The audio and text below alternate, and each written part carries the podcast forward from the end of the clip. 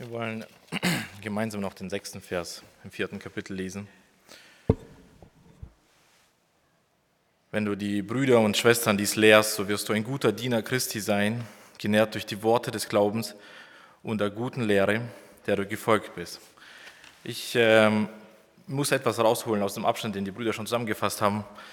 Der erste Gedanke ist dieser. Ich denke, wenn wir geneigt sind zu denken, diese verführerischen Lehren der Endzeit, die betreffen alle möglichen Menschen außer uns, weil wir ohne Gefahr sind, erscheint mir da sehr hochmütig. Die Gemeinde in Ephesus, wo Timotheus hier hingeschickt wird, um für Älteste zu sorgen, bekommt einen wunderbaren Boten und Unterstützer des Apostels. Und die Gemeinde in Ephesus wurde von Apostel Paulus selbst gegründet. Und er schreibt Timotheus eben nicht, Timotheus, mach dir keine Sorgen, die Gemeinde, die ich gründe, die bleibt schon stabil, da musst du dir nicht viele Sorgen machen. Ich kenne in der Bibel oder im Neuen Testament nur eine Gemeinde, die sehr überzeugt war, dass hier nichts geschehen kann und dass sie sehr gut steht und nichts bedarf. Und wir wissen, welches Urteil die Gemeinde Laodicea empfängt. Und ein Gedanke, den ich benötige, weil es für meinen Vers wichtig ist, aus dem Abschnitt davor, wenn du die Brüder dies lehrst oder darauf hinweist, heißt es in einer Übersetzung, auf was bezieht sich dieses? Nämlich, dass die Schöpfung gut ist. Der Gedanke aus Vers 4, alles, was Gott geschaffen hat, ist gut. Und das war diese satanische Lehre, dass sie gesagt hat, die Schöpfung ist schlecht. Und das ist eben dieser Gedanke, der Danke, Bruder Waldemar, dass du das ausgedrückt hast. Wo ist da das große Problem? Paulus, du hast doch selber gesagt, ledig bleiben ist eigentlich besser als heiraten. Und viele Speisegebote hast du gehalten, damit du auch die Juden zum Glauben gewinnen kannst. Eigentlich, diese Lehrer, machen das auch noch ein bisschen schärfer. Kann man nicht um des Friedens willen und um des Gehorsams willen und es tut uns doch allen gut und so weiter darauf verzichten. Das Problem war die, der Grund, auf dem es aufgebaut hat, nämlich, dass man die Schöpfung oder gesagt hat, die Schöpfung ist das Böse und nicht mehr das Herz des Menschen. Und deswegen ist auch hier auch der Aufruf so wichtig, zu sagen, es mit Danksagung zu genießen, weil ähm, Sie waren ja deswegen gegen die Ehe, weil sie die Vereinigung von Mann und Frau für sündhaft hielten und gesagt haben, wie kann das stattfinden zwischen Christen? Christen sollten so etwas nicht tun. Also Sexualität ist schlecht, böse. Es kann nicht sein, dass Gott so etwas geschaffen hat. Und deswegen echte geistliche Christen enthalten sich. Und Paulus Wort erweist sich als ein Wort der Prophetie, denn genau das war das, was die erste Urkirche, also die katholische Kirche, anfing, sehr schnell, so ungefähr ab dem Jahr 150, 160 nach Christus zu prägen. Erste Schriften entstanden, die gesagt haben, hm, also wenn jemand verwitwet ist, sollte er nicht mehr heiraten, weil heiraten ist eigentlich nur so zugelassen, nicht heiraten ist das, was Gott wirklich will. Und das führte dazu, dass eben bis heute Priester nicht heiraten und genau aus diesem Gedanken, weil die eine Gabe, die von Gott geschaffen wurde, für schlecht erklärt wird. Und wenn wir da nicht erkennen, dass diese Idee und Meinung nicht nur für Katholiken eine versuchende oder einflussreiche Wirkung hat, sondern auch für uns als Evangelische oder als Baptisten, dann glaube ich, tun wir diesem Abschnitt einfach Unrecht. Paulus sah sehr wohl, dass so eine Meinung irgendwie verführerisch sein kann für das Fleisch des Menschen. Und der Gedanke liegt eigentlich schon sehr nah, weil zu sagen, ähm, eigentlich kann ich mich beim Essen nicht beherrschen, aber es ist nicht mein gieriges Herz schuld. Und was mich zum Fresser und Weißsäufer macht, nein, der Zucker ist schuld, er ist so süß. Ne? Oder wir sind eigentlich ein durchtriebener Lustmolch, aber eigentlich die Schuld sind die Frauen. Es, ist, es sind offensichtliche Beispiele, ich kenne aber, dass wir diese Ausgewogenheit oder diesen Blick verlieren, was ist eigentlich das Böse oder wo ist das Zentrum des Bösen, dass es aus unserem Herzen ausgeht und das irgendwie nach außen auf die Schöpfung schieben, gerade im Umgang mit digitalen Medien. Netflix ist das Böse und das ist wahr, da wird viel Schlechtes ausgestrahlt. Und wir schweigen darüber, dass es ja unser Herz ist, das von dem Bösen, das dort gezeigt wird, von dem Unedlen und Unkeuschen angezogen wird. Jemand anderes ständig abgelenkt, weil sein Griff immer zum Handy geht. Und was ist schuld? Das Handy ist böse. Ja, wieso gibt es das? Und schon verlieren wir komplett, wenn nicht mehr unser Herz böse ist, sondern die Umgebung, brauchen wir keine Buße mehr zu tun. Und das passt sehr gut dazu, wie ähm, Bruder Andreas hat es ja gesagt, das sind irgendwie zwei Abschnitte oder es ist ein Abschnitt. Und eigentlich fängt der Abschnitt ja schon mit dem Text an, den wir die letzte Bibelstunde gehört haben an. Und der andere Gedanke ist eben, Gottes Schöpfung ist gut und Errettung gibt es nur in Christus. Das war das, womit Kapitel 3 aufhört. Wenn wir wirklich merken, das Böse, das Verlangen aus dem Herzen kommen alle böse Dinge. Das hat Jesus immer wieder unterstrichen. Auf, gegenüber den empörten Pharisäern und Schriftgelehrten hat er immer wieder gesagt, glaubt ja nicht, dass eure gewaschenen Schüsseln euch irgendwie reiner und sauberer zu Gott machen. Und das ist ein wichtiger Gedanke und dieser Vers sagt es, das musst du lernen. Wenn du die Brüder darauf hinweist, so wirst du ein guter Diener Jesu Christi sein. Wirklich, es ist nicht recht, wenn ich oder irgendjemand anderes von hier uns irgendwie mit Timotheus vergleichen würde, weil Timotheus, es ist ein Stellvertreter und direkter Mitarbeiter von einem Apostel. Er ist von ihm gesandt, er arbeitet mit an den Briefen. Zum Beispiel bezeichnet Paulus Timotheus in Philippa 2,20, denn ich habe keinen, der so ganz meines Sinnes ist. Wir wissen auch, dass er Mitautor ist biblischer Werke. In 1. Korinther 4, 17 wird geschildert, wie Timotheus wirklich half, Probleme in der Gemeinde zu lösen. Aus diesem Grund habe ich Timotheus zu euch gesandt, der mein geliebtes und getreues Kind ist in dem Herrn, dass er euch erinnere an meine Wege in Christus Jesus. Ein großes, persönliches, vertrauensvolle Beziehung. Ich kenne niemanden, der sich unter uns hier mit Timotheus vergleichen könnte. Tatsächlich kenne ich auch nur einen einzigen Menschen, der zum Lehrer berufen war, das war Bruder Hans.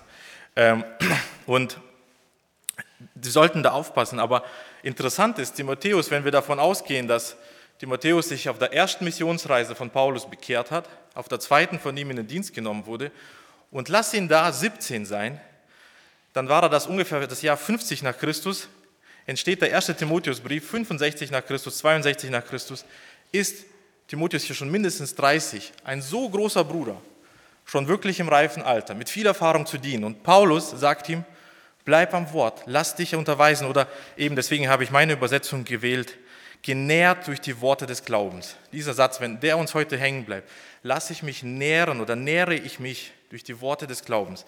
Dieser Satz, der traf mich. Und wenn es eine Botschaft ist, wo ich merke, ich muss mich besser vom Wort Gottes nähren, also wenn es eine Botschaft gibt, die ich am allermeisten zu mir selber predige, dann diese. Nähre dich vom Wort Gottes. Nähre dich durch die Worte des Glaubens. Nähre dich durch die gute Lehre. Nähren, welch ein schöner Ausdruck. Er beschreibt die Pflanze, die sich von den Nährstoffen nährt, die sie um ihre Wurzeln sind, die sie aus der Erde zieht. Oder eine Biene, die den Nektar aus zahlreichen Blüten zieht. So nährt sich der Diener Christi von guter Lehre. So wie ein Hungernder sich an Brot und Wein nährt, so nährt sich der Christ an den Worten des Glaubens.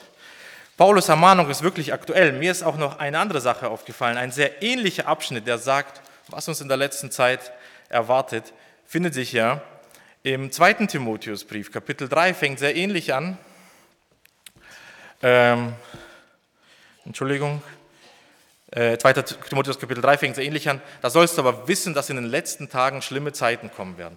Und mir ist aufgefallen, dass sehr häufig, viel, viel häufiger als 1. Timotheus 4, 2. Timotheus 3 als Text gewählt wird, obwohl doch beide von der letzten Zeit sprechen und beide aktuell sein müssten. 2. Timotheus 3 passt halt einfach schneller zu uns rein, denn wir können ja ab Vers 2 weiterlesen, die Menschen werden viel von sich halten, geldgierig sein, prahlerisch, hochmütig, lästerer, den Eltern ungehorsam. Ehrlich gesagt habe ich bisher nur eine einzige Predigt über diesen Abschnitt, den wir hier gelesen haben, über diese Endzeitwarnung von 1 Timotheus 4 gehört, weil das viel zu harmlos klingt, eben nicht heiraten, bestimmte Speisen zu meiden, aber betrifft uns das wirklich nicht? Also wenn ich ganz ehrlich bin, ich treffe schon immer wieder Christen, die sagen, aber weißt du, also Schweinefleisch esse ich nicht mehr. Das geht nicht. Gott wird sich doch was gedacht haben, wenn er das in 3. Mose verboten hat. Noch nie gehört? Also ich, jeder hier hat deutlich mehr Verwandte in christlichen Kreisen als ich und ich bin mir sicher, dass ihr das gehört habt. Und was ist das? Nach unserem Text ist das schon der Anfang einer dämonischen Lehre, die da anfängt zu wirken. Und das ist eben die Frage, habe ich dann den Mut, das anzusprechen? Mir ist eine Sache sitzen geblieben, dass manchmal eben Reformation, geistliche Reformation mit solchen Dingen anfängt, dass man Wurst isst. So fing ja die schweizerische Reformation an. Die katholische Kirche hat gesagt, zwischen Karneval und Ostern, wer da irgendwie nur Fleisch isst oder anriecht, begeht nicht nur eine Sünde, sondern eine Straftat, wird bestraft bis zum Ausschluss. Ein Drucker lud den Prediger Zwingli ein, sie saßen sich zusammen hin und der Drucker holt raus und Würste werden serviert. Und so fing die Schweizer Reformation an, dass man Würste anfing zu essen. Wir müssen vielleicht lachen, aber das kann so sein, dass gute Lehre uns dazu führt, dass wir das entdecken. Die Schöpfung selber ist nicht das Böse, sondern unser Herz. Und die Errettung ist nur in Jesus Christus. Und selbst eben so ein großer Lehrer wie Timotheus muss daran erinnert werden. Und ich möchte jetzt zum Schluss eben äh, dieser Frage nachgehen, wie lernen wir eigentlich, uns von Gottes Wort zu nähren? Oder ist es einfach, sich gut belehren zu lassen? Ich glaube, das ist die seltsamste Meinung unserer Zeit, dass wir alle irgendwie automatisch veranlagt sind oder geneigt sind zum Guten, Schönen, Wahren. Die Bibel ist viel realistischer. Sie sagt, alle Menschen sind Lügner. Sie sagt uns häufig, die Wahrheit wird uns nicht schmecken. Sie unterstreicht, dass es schwer ist, Gottes Wort zu verdauen. Gründlich in der Schrift zu lesen, ist nicht so einfach, wie man denkt. Ich weiß, als jugendliche Brüder, wir waren vier Brüder, die sich zum einen gleichen Tag taufen ließen. Und wir brannten schon auf eine gewisse Weise für den Herrn. Und wir hörten viele Predigten und ein Prediger berichtete, wie gerne er Bibel liest, wie ihn das ergreift. Und wir wollten das auch. Und er hat das mit so vielen Farben umschrieben. Also trafen wir uns. Trafen uns und wollten einen Abschnitt lesen, darüber reden. Und der Abschnitt war zu schwer. Wir sind nicht klargekommen. Es hat uns nichts ergriffen. Wir verstanden nichts. Es blieben viele Fragen offen. Und ich musste einige Jahre lernen, dass es viel Geduld, Ruhe, Lernkraft, Bereitschaft eben kostet, diese Wurzeln zu ziehen, äh, sich von Gottes Wort zu nähren. Dieses Feuer zum Wort Gottes, das kann natürlich nur der Herr selber schenken, aber wir haben auch einiges an Verantwortung, ob wir Scheite da hineinlegen und das Feuer weiter brennen lassen oder ob wir es verglühen lassen, weil uns eigentlich alle möglichen Themen wichtiger sind. Vielleicht sollten wir uns häufiger eingestehen, dass Bibellesen nicht so einfach ist, wie wir oft anderen vermitteln wollen. Also manchmal klingt das so, als würde sich niemand schwer tun mit dem dritten Buch Mose oder mit Hesekiel. Und als gäbe es niemals Bilder in der Prophetie, die irgendjemandem überfordern.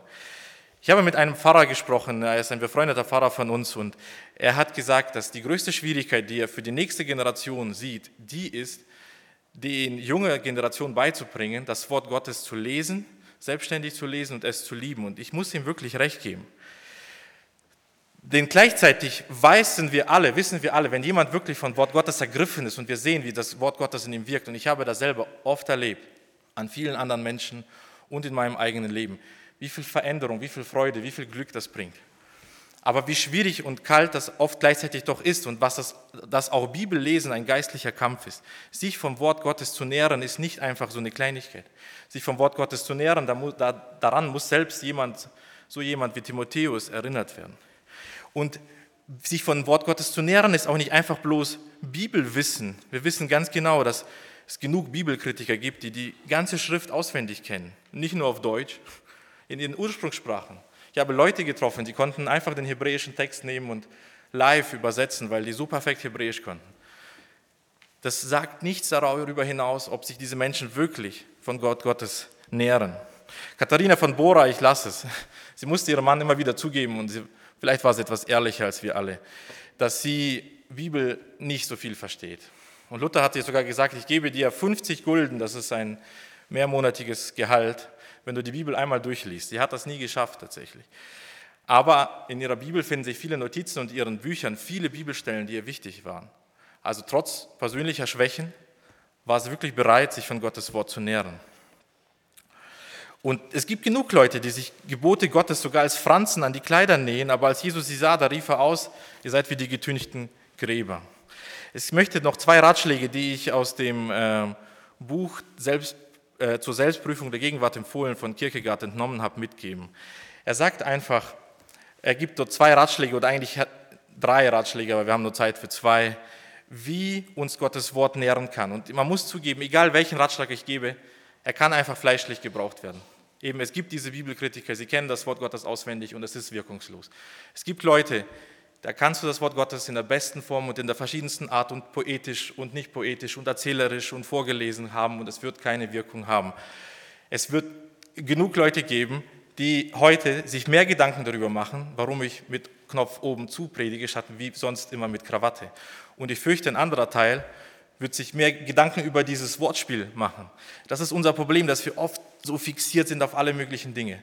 Und ich habe wirklich oft Leute erlebt, die sagen, alles das, was ich jetzt hier sage, sowieso zu kompliziert. Du redest wie ein Gymnasiast, wie ein Streber, ich verstehe nichts. Aber wenn du diese Leute besuchst im privaten Leben, gib mir zwei Stunden mit jedem beliebigen Menschen, der sagt, Gottes Wort ist ihm zu kompliziert. Und ich entdecke eine Sache in seinem Leben, wo er wirklich ein Meister ist. Sei es die Gartenarbeit, sei es die Imkerei, sei es die Autowerkstatt, wo die Leute mir Sachen erzählen, wo ich staunen kann, dass sie so viel wissen, so viel wirklich tiefgründiges Fachwissen ansammeln.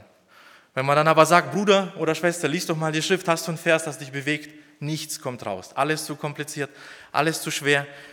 Und ich frage mich, wann sollen denn die Wurzeln wachsen, wenn nicht heute? Ich glaube, wenn ich mit einem Gedanken abschließen kann, sehen Sie, so ist doch keine Zeit geblieben für die Ratschläge von Kierkegaard, dann das nächste Mal.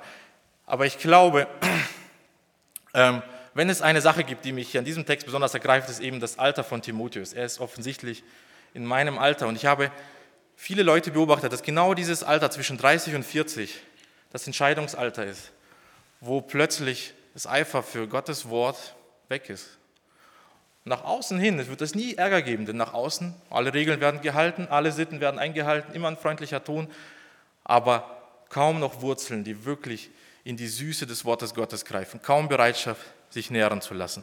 Und ich möchte wirklich uns allen wünschen, dass wenn wir etwas von heute mitnehmen, das ist vielleicht etwas, was Kierkegaard sagt, er sagt, wenn Gottes Wort dich heute anspricht, dann lass es heute, jetzt sofort wirken. Wenn du einen Gedanken heute mitnehmen kannst, dann lass dich in irgendeiner Weise von Gottes Wort nähren. Nimm einen Vers, der dich wirklich erreichen kann. Lass nicht zu, dass dein Herzensboden hart bleibt, dass er unbehandelbar bleibt, dass das, was auch immer dich fixiert und festhält und bewegt, irgendwas anderes als das Wort Gottes, damit du gerettet wirst. Amen.